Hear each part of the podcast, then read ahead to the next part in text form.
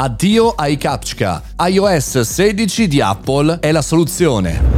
Buongiorno e bentornati al Caffettino Podcast, sono Mario Moroni e anche oggi qui all'interno del nostro caffettino virtuale facciamo quattro chiacchiere sul mondo tech, cercando di ragionare per noi professionisti, imprenditori e studenti tutte le news tecnologiche. Quella di oggi è veramente molto interessante perché diamo l'addio ai quei sistemi di validazione se sei un robot o se sei un essere umano grazie a un aggiornamento del sistema operativo di Apple. iOS 16 presentato qualche giorno fa in un keynote veramente molto interessante molto pieno, ne abbiamo parlato per alcune funzionalità eh, di rilievo, ha inserito anche questa possibilità di bypassare i tanto amati, fra mille virgolette, robot captcha, cioè quella cosa dove seleziona eh, i, i, semafori, eh, seleziona in un'immagine che non si capisce mai niente che cosa inserisci magari il testo scritto e non si capisce niente cosa c'è scritto. Bene, potrebbero essere saltati grazie a questo aggiornamento che sui siti compatibili web permetterà di fare da garante direttamente il nostro iPhone per poter accedere alla pagina web successiva.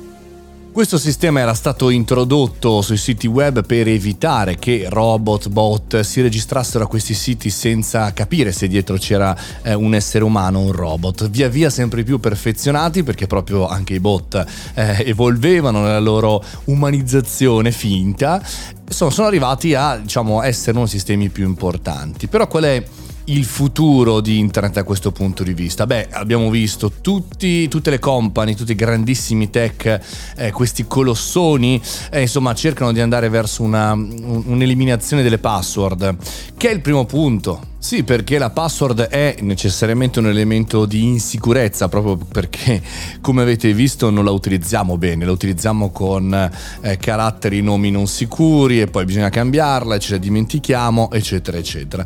Quindi si va sempre più verso una scelta eh, umana, eh, per esempio in questo caso sarà diciamo, l'Apple ID a eh, diciamo, essere utilizzato come chiave, ma sempre di più sarà il nostro dispositivo fisico eh, che è un po' un tornare indietro, diciamo così, però è anche un andare avanti. Le password, l'accesso, eh, possiamo averlo in maniera incondizionata a tutti i siti web, potremmo averlo anche con lo stesso Face ID, no? C'è la telecamerina che guarda il nostro faccione e ci sblocca il cellulare.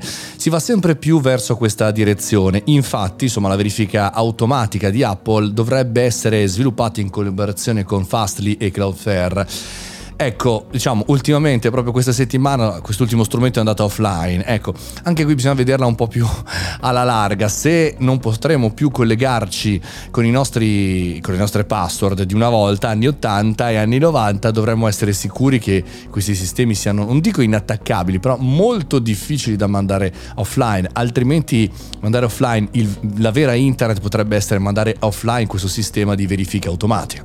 So, non so cosa ne pensate.